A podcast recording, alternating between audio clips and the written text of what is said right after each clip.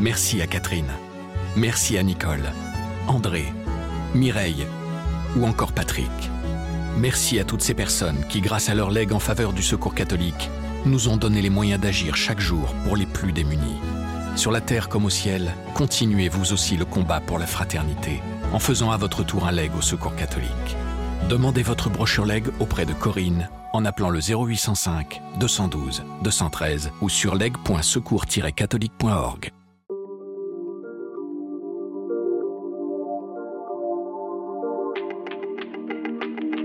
Je pense que dans l'escalade, il y a quelque chose de fantastique qui se met en place, c'est que dès qu'on quitte le sol, on est là intensément.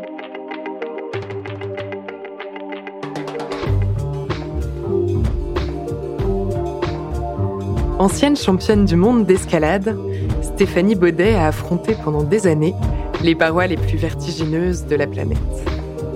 Cette alpiniste et professeure de yoga n'a cependant pas cherché à accumuler les exploits.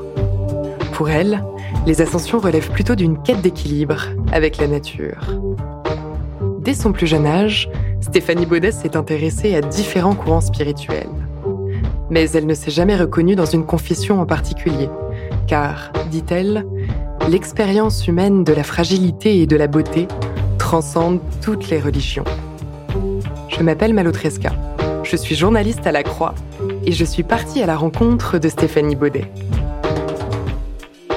Dans ce podcast, des personnalités qui ont fait l'expérience du danger nous confient leurs grands questionnements spirituels. Vous écoutez la troisième saison de Place des religions. Bonjour Stéphanie Baudet. Bonjour. Vous êtes redescendue de vos montagnes pour nous ouvrir cet après-midi la porte de votre jolie maison au pied du massif du Luberon. C'est vrai qu'on décèle difficilement euh, derrière votre silhouette de gymnaste et vos traits euh, doux, votre côté euh, grande baroudeuse des cimes. Alors que recherchait une femme comme vous, littéraire et très sensible, en partant à l'assaut des parois les plus difficiles du monde? Alors, je pense que déjà, j'ai eu la chance de démarrer l'escalade très jeune, de découvrir ce milieu. Et ce qui m'a fasciné dès mon plus jeune âge, c'est la beauté, je crois. Bah, peut-être que c'est juste ça, la recherche de la beauté, de, de ce sentiment d'union qu'on peut ressentir avec la nature, avec les éléments. D'où vous vient ce goût et cette fascination pour la montagne? Alors, ben, mes parents m'ont élevé dans un environnement, voilà, dans, dans les Hautes-Alpes, et j'ai eu la chance de grandir euh, là-bas, de marcher beaucoup avec eux sur les sentiers, et puis ils m'ont un petit peu poussé sans doute à pas faire de la, compétition ni de la montagne dure, mais en tout cas à, avoir prendre le goût de l'effort parce que j'étais asthmatique, très fragile, allergique euh, à tous les pollens possibles, et donc je, souffrais beaucoup de, ces capacités respiratoires euh, un petit peu en difficulté. Et grâce à cette fréquentation des sommets, des sentiers, avec marcher avec un sac à dos, remplir ce sac à dos de pierres que je ramassais en chemin parce que déjà j'adorais le contact avec les cailloux, eh ben, je me suis simplement fortifiée. Donc l'apprentissage de l'escalade, ça a été un moyen pour vous euh, de vous émanciper de vos fragilités, de vos problèmes de souffle? C'est ça. Euh, je pense que j'ai pris conscience très jeune, même si parfois c'était difficile, qu'en fait j'avais des ressources bien supérieures à ce que j'imaginais. Et ça, ça vous donne euh, confiance en fait quand vous avez voilà 14-15 ans et que vous sentez comme ça très épris de ce mode de vie un peu marginal qui me faisait rêver chez les grimpeurs de l'époque, comme Patrick Edlinger, comme Catherine Destivelle, qui étaient un peu les, les nos héros, notre héroïne à cette époque dans les années 80. Euh, et ben ça m'a vraiment donné envie en tout cas de cultiver une voix singulière même si j'imaginais pas du tout vivre un jour de la grimpe, c'est pas ça, mais plutôt euh, voilà comment créer une voix qui, nous soit propre et qui dans laquelle on se sente bien et puis à sa place. Donc ça répondait déjà aussi à une certaine volonté euh, précoce de dépassement de soi? Oui, je pense que j'ai quand même euh, eu toujours ce besoin, même si je suis assez anxieuse et parfois angoissée, mais en tout cas la curiosité prend toujours le pas sur la peur. J'ai remarqué ça très souvent, encore maintenant. Parfois, j'ai gravi des grandes parois, mais je peux me faire du souci pour des choses dérisoires. Et chaque fois que je m'engage dans des, voilà, dans des projets qui paraissent incertains, en fait, je crois que j'ai quand même ce goût de l'inconnu, de l'incertitude, même si mon besoin de sécurité, comme nous tous, euh, est aussi assez fort. Mais en même temps, chaque fois, c'est la curiosité, l'envie d'aller voir, ce regard par-dessus le col. Je sais plus quel auteur disait ça, et je trouve que c'est très beau.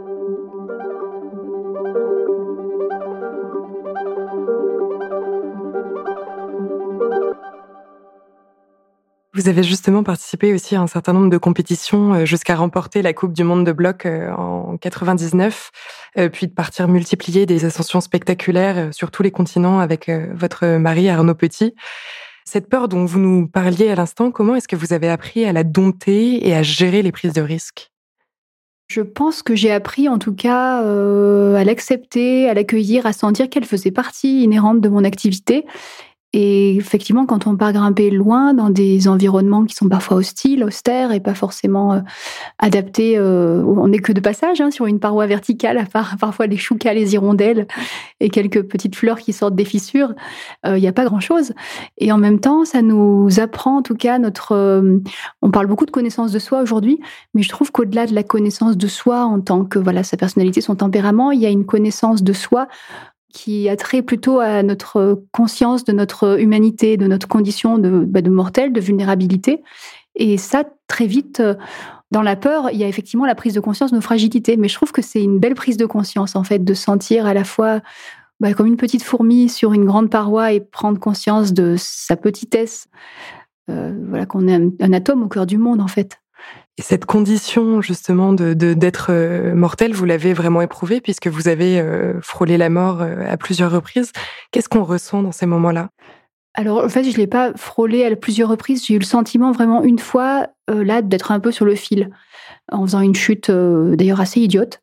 Mais ça arrive avec un gros sac à dos qui était un peu trop lourd pour moi, dans un endroit un peu abrupt. Ben, j'ai eu la chance de pas me blesser gravement. J'étais à 4 heures d'un petit village berbère, perdu dans le Haut-Atlas. Et en fait, comme je pouvais pas marcher, avec mes deux compagnons, on s'est abrité dans une grotte pour la nuit. Et je me souviens d'avoir ressenti alors euh, un peu d'inquiétude parce que j'avais des gros hématomes et on n'est pas à l'abri d'une hémorragie interne, ce genre de choses. Et en même temps, très vite, l'inquiétude s'est effacée. Je me souviens quand j'étais allongée dans ma grotte avec euh, un petit feu de genévrier qui crépitait, je ressentais cette odeur euh, un peu d'encens presque. Et je voyais ben, voilà, des, ombres se projeter sur les parois de la grotte. Et j'ai ressenti une forme d'abandon, en fait, bah, de mes peurs, de mes ambitions, de mes prétentions. Et ça a été une expérience euh, vraiment très intense, je crois. Et alors évidemment, après on revient à la vie, on, retrouve ses motivations, ses besoins de parfois de se prouver à soi-même des choses, tout ça. Mais au fond, il y a une trace, il y a une empreinte qui a été laissée.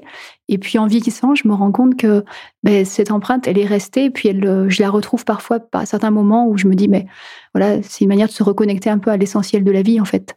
Qu'est-ce qui compte? Pourquoi est-ce qu'on est ici? Et des moments comme ça, bah, par exemple à l'occasion d'un deuil ou d'une maladie, ce sont des accélérateurs de conscience de notre fragilité et de sens de la vie euh, qu'on peut essayer de, de construire en fait.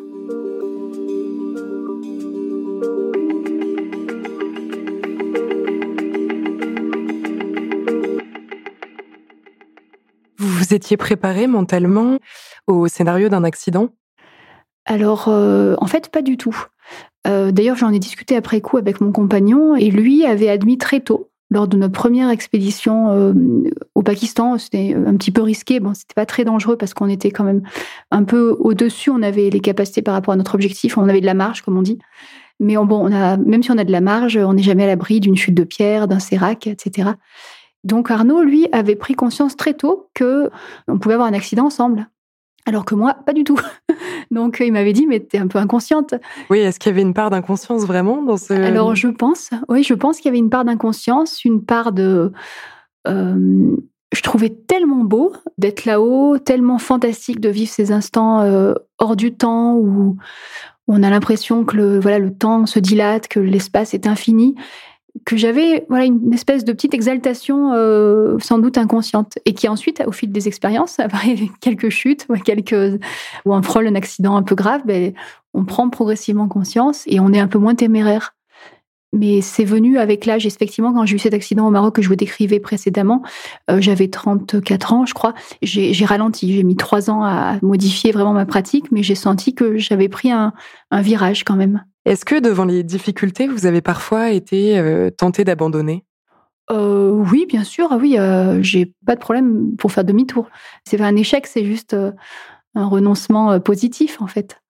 Et par contre, euh, parfois, quand on sent qu'on a peur, ça m'est arrivé dans une espèce de grosse fissure large aux États-Unis où on se coince à la fois le dos et les jambes en face, les pieds, euh, on grimpe en opposition, le dos contre une paroi et puis les jambes en face, les pieds sur l'autre. Et on essaie de s'élever comme ça et on peut pas se protéger, c'est-à-dire mettre de coinceurs ou de, de choses mécaniques qui nous permettent de nous assurer en cas de chute.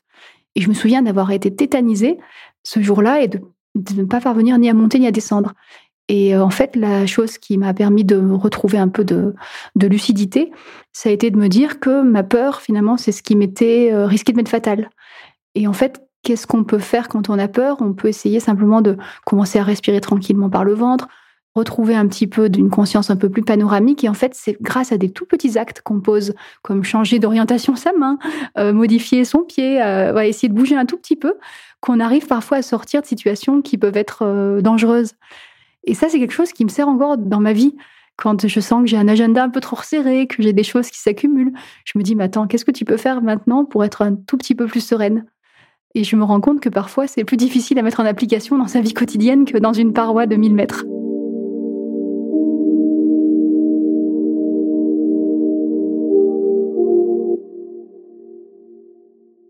On sent qu'il y a une profonde quête spirituelle derrière vos expériences euh, d'escalade. Comment est-ce que celle-ci a évolué?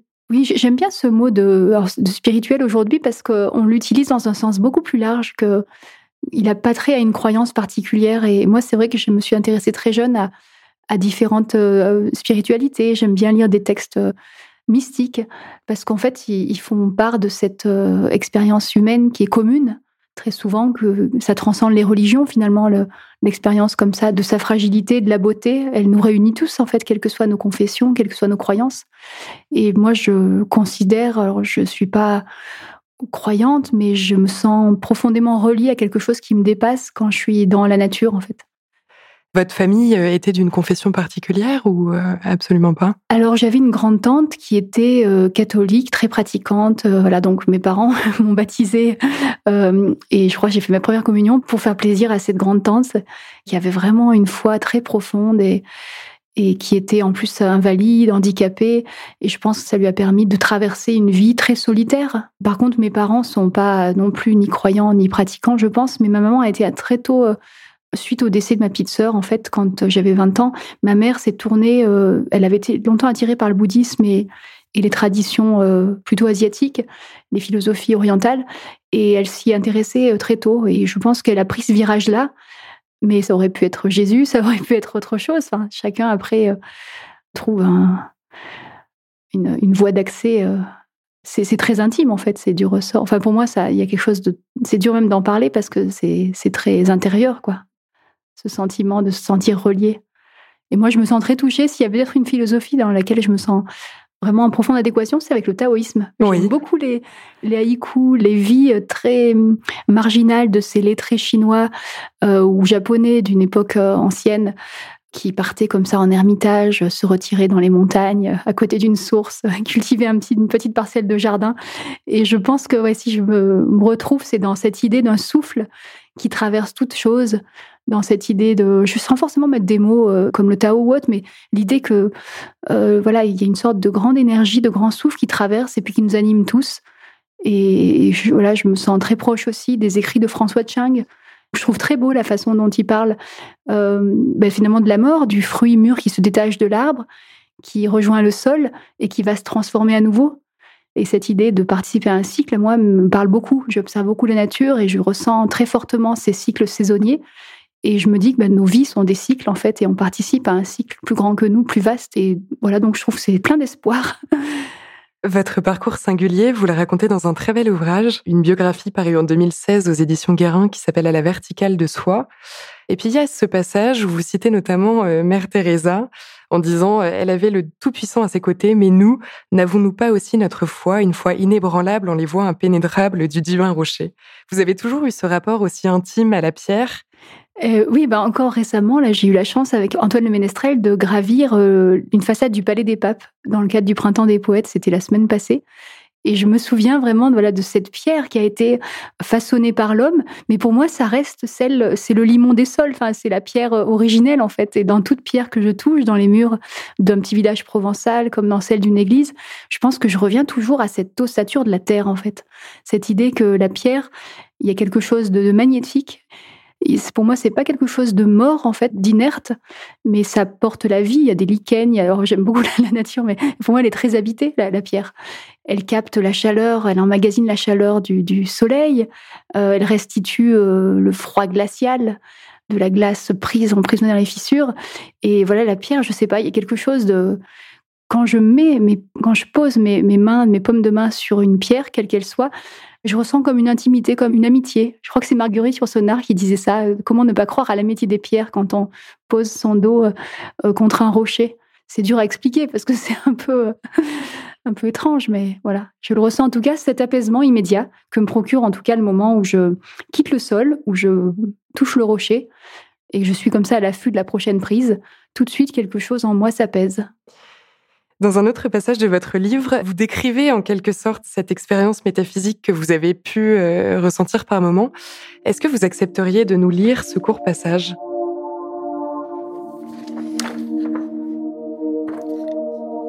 Durant trois jours, l'escalade avait été sublime. Dans l'action, au cœur de notre fragile mécanique humaine, s'était mise en branle une mécanique céleste.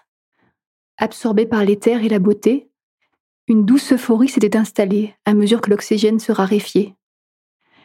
Nous étions là, perchés dans cet univers austère, inconscients et légers. Nous avions à ce moment-là l'invulnérabilité des clochards célestes, et la vie nous semblait une éternelle épiphanie.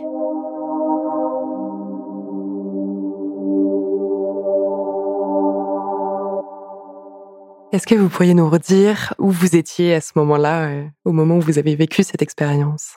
Donc j'étais à 6200 mètres d'altitude au milieu des géants himalayens sur une magnifique tour de granit que j'avais rêvé de gravir depuis très longtemps. C'était à la fois un rêve qui se réalisait et aussi euh, c'était un peu irréel. Les grandes montagnes se teintaient euh, de toutes les couleurs pastel imaginables, le glacier euh, serpentait au loin. Ce qui m'a aussi beaucoup touchée durant ce voyage, en fait, c'est la prise de conscience des vies difficiles que vivaient les personnes, euh, que ce soit au Pakistan ou, au Maroc, où j'ai pas mal d'amis berbères qui sont des héros du quotidien pour moi et qui vivent sur ces sommets que nous, on fréquente juste pour le plaisir et, ça, ça m'a touché de voir ces personnes qui vivent dans un débouillement très grand, notamment les, porteurs du Bel Taureau. Je me souviens avoir vu des gens euh, qui partaient comme ça avec leur bâton, une poule sous le bras, un oignon dans la poche. Et je me disais, c'est extraordinaire en fait. Et ça m'a aussi donné envie, moi, de vivre de manière plus simple et plus frugale, et puis de me détacher par moments d'une recherche euh, d'une vie matérielle plus confortable. Je me suis dit, tiens, il est possible de vivre de manière aléatoire, et ça m'a beaucoup aidé, en tout cas dans la vie, à aller vers mon risque comme dirait René Char.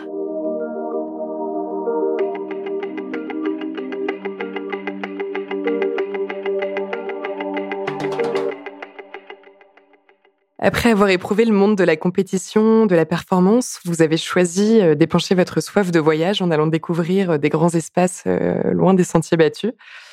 Vous dites souvent que le yoga et la méditation sont des disciplines assez proches de l'escalade. Qu'est-ce qui vous permet de faire ce rapprochement? En fait, je pense que la découverte du yoga m'a permis en tout cas de réenvisager l'escalade telle que je la pratiquais quand j'étais enfant. Ça m'a permis de revenir à un geste plus naturel, plus détaché de la performance, où on essaie vraiment de faire corps avec l'instant, avec ce qu'on est, à l'heure présente, sans se demander euh, si on était plus en forme la veille ou si on sera mieux demain, mais vraiment de se dire, voilà, c'est pas du tout une histoire de spectaculaire, de performance, mais c'est une expérience intérieure. Et je pense que dans l'escalade, il y a quelque chose de fantastique qui se met en place, qui est parfois plus difficile à acquérir dans la méditation le yoga, c'est que dès qu'on quitte le sol, on est là euh, intensément. On fait vraiment corps avec l'instant, on, adhère vraiment à, ce qu'on est au moment. On n'est pas ailleurs. Et d'ailleurs, quand on est ailleurs, euh, ben, on chute ou on glisse ou on fait une bêtise. Parfois, c'est pas grave quand, quand on grimpe euh, dans, des, dans, des, sites écoles euh, en, en, escalade sportive, c'est pas du tout un problème de tomber. Ou... Mais c'est vraiment un, fort révélateur de l'état intérieur, en tout cas. Aujourd'hui, vous vous êtes détaché de l'escalade professionnelle, vous vous consacrez euh, à l'enseignement du yoga, à l'escalade aussi plus par plaisir et à l'écriture. Que diriez-vous si vous deviez résumer votre philosophie de vie en ce moment? Ce qui me tient à cœur depuis toujours, je crois, c'est trouver un alignement, trouver cette justesse, même au sens musical du terme, entre nos convictions, euh, nos valeurs, nos actions, essayer de comment est-ce qu'on peut trouver, se sentir euh, centré et uni au fond de soi, et même si parfois cet équilibre n'est pas toujours constant et qu'il y a des moments où on s'éloigne de cette espèce de fil à plomb comme ça qui nous tient du sommet de la tête, de cet ancrage du ciel à la terre.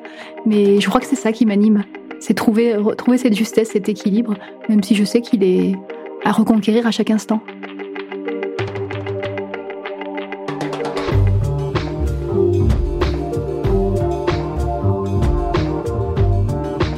Vous venez d'écouter un épisode de la troisième saison de Place des religions. S'il vous a intéressé, n'hésitez pas à le partager et à vous abonner à notre podcast.